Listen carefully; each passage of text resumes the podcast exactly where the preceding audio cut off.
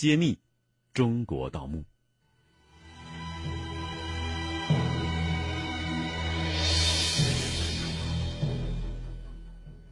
就这样啊，开凿了三天三夜，宫门周围终于被凿出了缝隙。木门在木桩的撞击之下打开了，可是等待他们的并不是金银财宝，接下来的一切啊更加艰难了，甚至可以用恐怖来形容。有很多人因此而丧命。英布兴奋地向里面张望，但是里面黑黢黢的，什么也看不见。一旁的士兵马上递过一支火把，可是火把的光亮啊，根本就不可能照亮幽深的墓穴。英布按捺不住内心喜悦，举起火把就要往里走。当他刚刚迈出一条腿的时候，忽然又想起了什么，这腿又缩了回来。原来他想起来了，一般帝王等人的较大规模的陵墓啊，都会有很多机关设置，以防盗墓者前来侵犯。不管是刀剑，还是毒气，或者是陷阱。都曾在墓穴之中出现过。想到这些，他不敢贸然行事了。他先让士兵们进去试探。你们快进去看看有什么。这周围士兵啊，大多都是贫苦农民出身，他们可不知道有什么禁忌呀。就是想到了，也不能违抗命令吧。更何况他们知道里面肯定有很多珍宝啊，因此。这些士兵听了英布的命令啊，十分兴奋，很多人举着火把，一窝蜂的冲了进去。可是，进去的士兵还没走几步，就传来一阵阵的惨叫声。墓穴里面不知从什么地方射出无数的箭矢来，乱箭齐发。冲进去的士兵啊，没有任何防御措施，许多人因被箭矢射中，发出一声声惨叫。也有很多人呢。发出一声惨叫，就没了声息。后面的士兵呢，顾不得许多了，仓皇而逃。过了许久，里面的箭矢终于停了下来，地面上已经铺了厚厚的一层散落的箭。英布不由得是惊出一身冷汗呐！倘若当时他没有及时撤出，恐怕现在早命丧黄泉了。想到这些，有些后怕了。撤回去，不可能啊！亡命在身，耽误不得。倘若他是私自撤回去，就无法向项羽复命啊。英布只好硬着头皮继续下达命令，说了一些自己都底气不足的稳定军心的话。里面呢，机关已经放完了啊，秦始皇陵不过如此，只是一些低机关的啊一些暗器，现在没危险了。只要我们呢啊盾牌防身就可以了。速速冲进去！命令下来了，可士兵们呢，一个个都没有动，他们一个个脸上呢充满了恐惧表情，怯懦的站在木门外。拒不执行者，斩立决！英布见没有人服从命令，只得拔出剑来威胁。士兵们看着杀气腾腾的英布和他那把冒着寒光的剑。只得拿着盾牌，战战兢兢的走进木门。这走了一会儿呢，没有发现异常，也没有箭射出了。况且他们已经做好准备，盾牌时时刻刻在守护着自己啊，好像也不存在什么危险吧。于是就放开胆子，大踏步的往前走。可谁知啊，刚走到一个狭窄的拐角处，恐怖的事情再次发生了。这次的不幸啊，比上次更加凶猛，更加残忍。盾牌的保护根本是无济于事，因为这次危险来自于头上。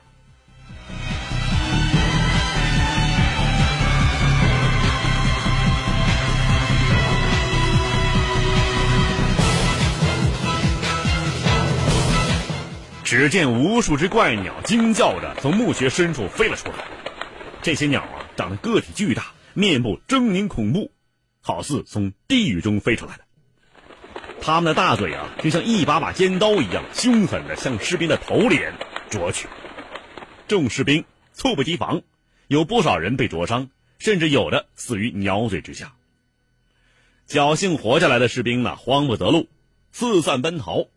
但是，这段路正好在墓道的拐弯之处，十分狭窄，很多人被挤倒了。后面士兵呢就踩了下来，就这样相互踩踏之下，又死了不少人。进去的士兵啊，只剩下不到一半逃了出来。大鸟飞出墓穴之后，就不知朝什么地方飞去了。渐渐的，墓穴里又安静下来，只剩下受伤士兵痛苦的惨叫声。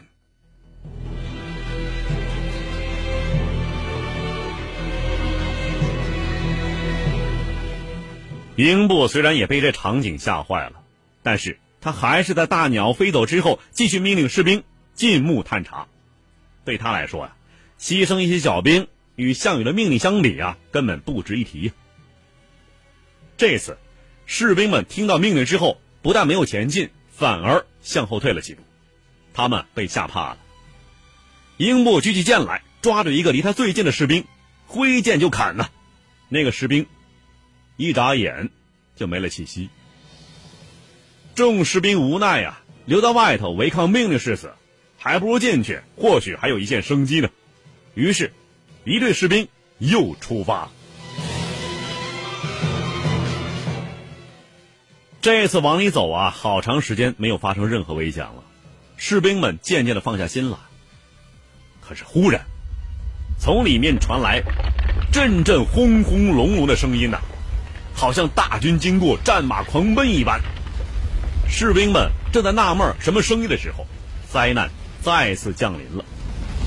一大群无以计数的怪兽，狂奔着向士兵们冲了过来。这些怪兽啊，体大如牛马，长相怪异，士兵们从来没有见过。怪兽头上都长着钢叉般的坚硬的角，而脚上呢，也长着比马蹄子更为凶狠的蹄子。他们在墓道上狂奔而过，随着一声声惨叫，墓道上又留下无数惨死的士兵尸体。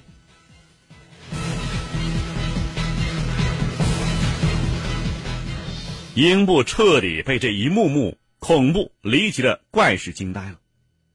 这些离奇的事情，好像是有什么咒语控制一般，惩罚了每一个进到墓穴企图盗宝的人。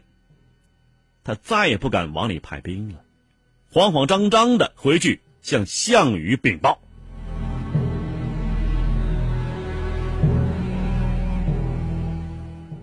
项羽听到此信儿啊，就大骂。什么？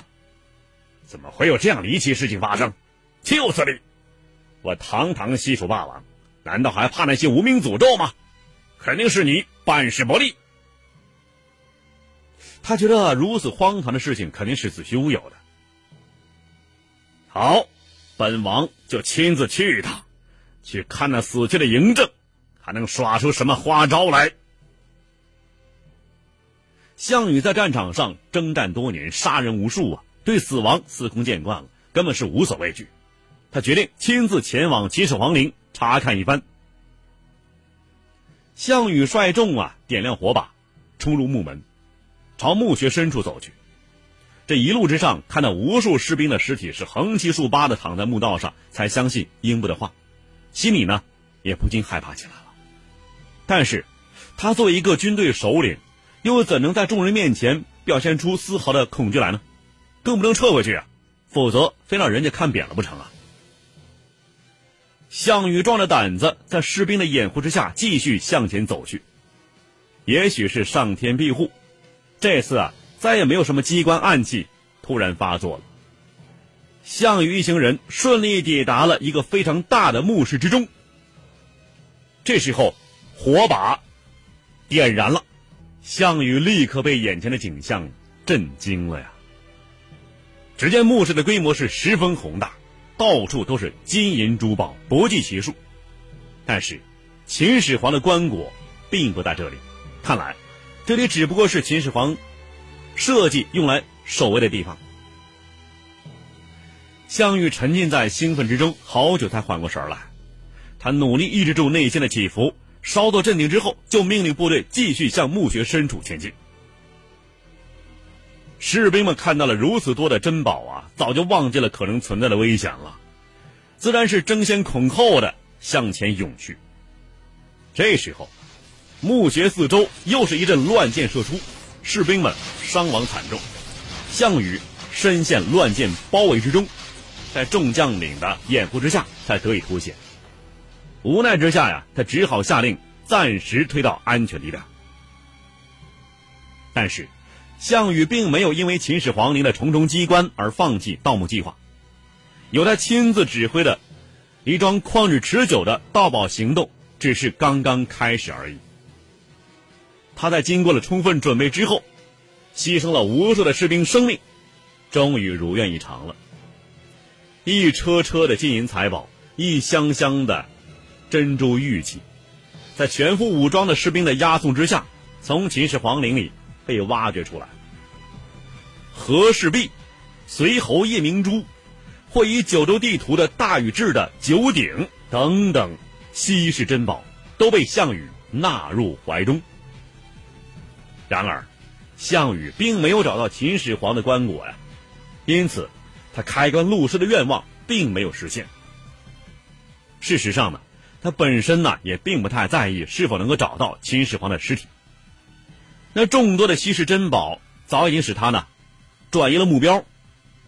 既然财宝已经找到了，还管什么其他事儿呢？但是，项羽啊并不想让秦始皇在地宫里安息，也为了不让后人知道他的盗墓行为，就在挖掘完宝物之后啊放了一把火，他想把整个陵墓全给烧了。幸亏啊。项羽所发现的秦始皇陵只是实际陵墓的一小部分，陵墓本身各个墓室之间呢又有很好的防火措施，因此秦始皇陵墓地才能够保存至今，并没有因为项羽的火而遭到灭顶之灾呀。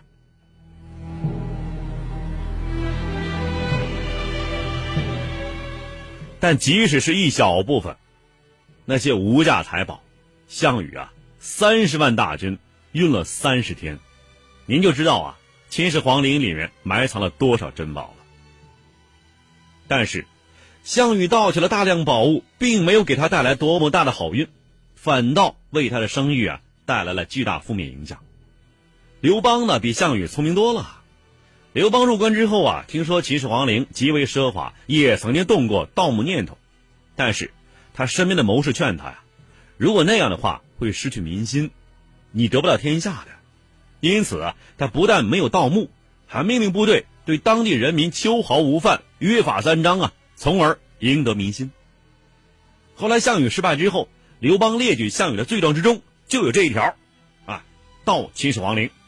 由此可见，项羽盗墓实在不是明智之举，他是因小失大。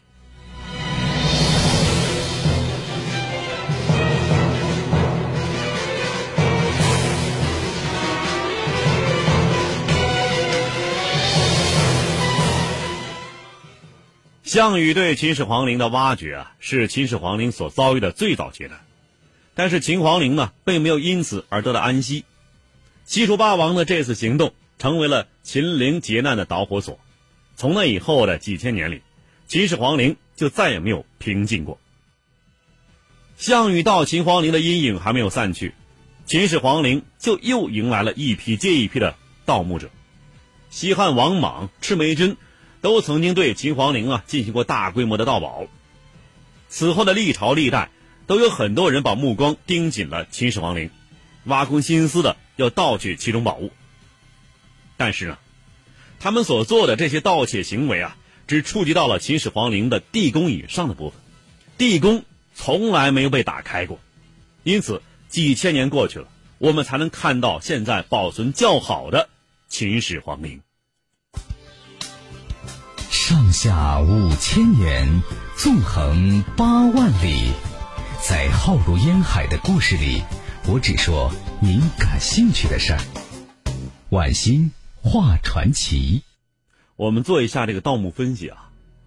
项羽挖掘秦始皇陵可谓是官道事件，他动用大批士兵，明火执仗的对秦皇陵进行公开抢劫。这是秦始皇陵被盗史上规模最大，也是时间最早的一次。项羽的盗墓手段呢，太不高明了。那时候呢，秦始皇去世时间并不长，因此呢，这陵墓位置等具体情况在当时啊，并不算是天大秘密。叱咤风云的项羽，在那时候的势力无人能及，是一个统兵百万的西楚霸王。就连汉高祖刘邦当时啊，也得听命于他，接受他的册封。因此呢，项羽不费太大力气就可以找到秦始皇陵。充足的劳动力，再加上并不十分隐蔽的墓葬，保障了他盗墓行动很快便有了结果。从项羽盗墓的这个技术上来看呢，是非常原始的，他并没有采取什么特殊手段，只是依靠人多势众，仅凭蛮力将陵墓打开，毫无技术性可言呢。从项羽盗墓的目的上来看呢。是赤裸裸的掠夺，他的目的，在最初呢，虽然有复仇雪恨的意思，但是在见到秦陵的珍宝之后，马上转移重心，只剩下最大限度的获取秦陵珍宝。背负国仇家恨，为天下人报仇雪恨，成了项羽啊为自己不光彩的盗墓行为的借口了。也正因为这样，使他在入关之后迅速失掉民心，最终导致失败。另外呢，从项羽盗墓的工具来看，粗陋至极呀，这根本上不是什么专业的工具。他的士兵啊，只是用锤子、斧子把一道道障碍强行拆除，丝毫没有顾及到陵墓的完整与珍宝的安全。对于宝物来说呢，他是能拿的拿走，拿不走的，我毁了他。从项羽的盗墓经验来看呢，更是寥寥无几。这项羽虽然是饱读诗书。在战场上呢，指挥得当，但是，他不具备丝毫的盗墓经验。那么当然了，项羽人家的是名门之后，也不可能学这些东西。从项羽对待陵墓的态度上来看呢，是残忍至极。一般这个盗墓者呀，在掠夺完宝物之后，为了求得啊不被陵墓主人的灵魂侵扰，并不会对墓葬啊进行大规模破坏，更不会对死者遗体进行凌辱。而项羽完全不同啊！他不仅搜刮了墓内宝物，而且试图对整个陵墓进行毁灭性的破坏。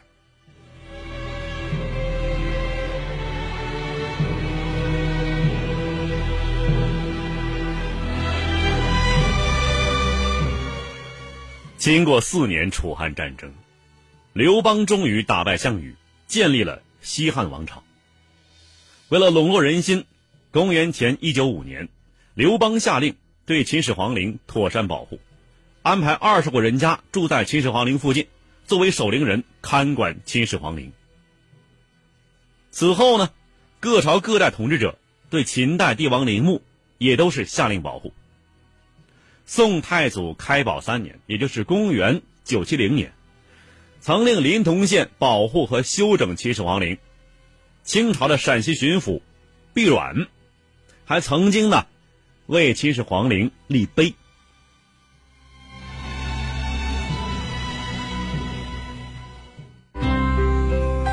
看古今中外，说喜怒哀乐，讲悲欢离合，道世间百态，晚星画传奇。好的，我们刚才讲到啊。这秦始皇陵的地宫有可能是没有被盗的。已经出土的两圣铜车马位于秦始皇陵被封的这个土底下，西宫的这个墓道里头。有史料记载啊，秦始皇陵地宫曾经啊遭火焚和洗劫。如果真是这样的话，那墓道两旁的随葬品应该是首先遭到破坏。但是铜车马出土以前没有遭到火焚和其他人的破坏。这也为地宫没有被盗、被火烧做了一个旁证。还有啊，十几年来，考古工作者在秦始皇陵的封土四周进行了细致的钻探工作，先后就打了四万多个深孔啊。钻探资料表明，秦始皇陵地宫四周有四米厚的宫墙，这宫墙呢还用砖包砌起来，并且找到了若干个通往地宫的甬道。发现甬道之中的五花土啊，并没有被人为扰动破坏的迹象，只发现了两个直径一米、深度呢不足九米的盗洞，但是这两个盗洞远离地宫，尚未进入秦始皇地宫之内。此外呢，秦始皇陵地宫之中存在大量水银，这更是未遭盗掘的有力证据。为什么呢？因为这个地宫呢，一旦被盗，水银就会顺盗洞挥发掉。由以上理由推断呢，秦始皇陵地宫应该是没有被盗的。随着最新的科技手段运用，地宫是否被盗掘还有焚毁的真相，应该会大白于天下的。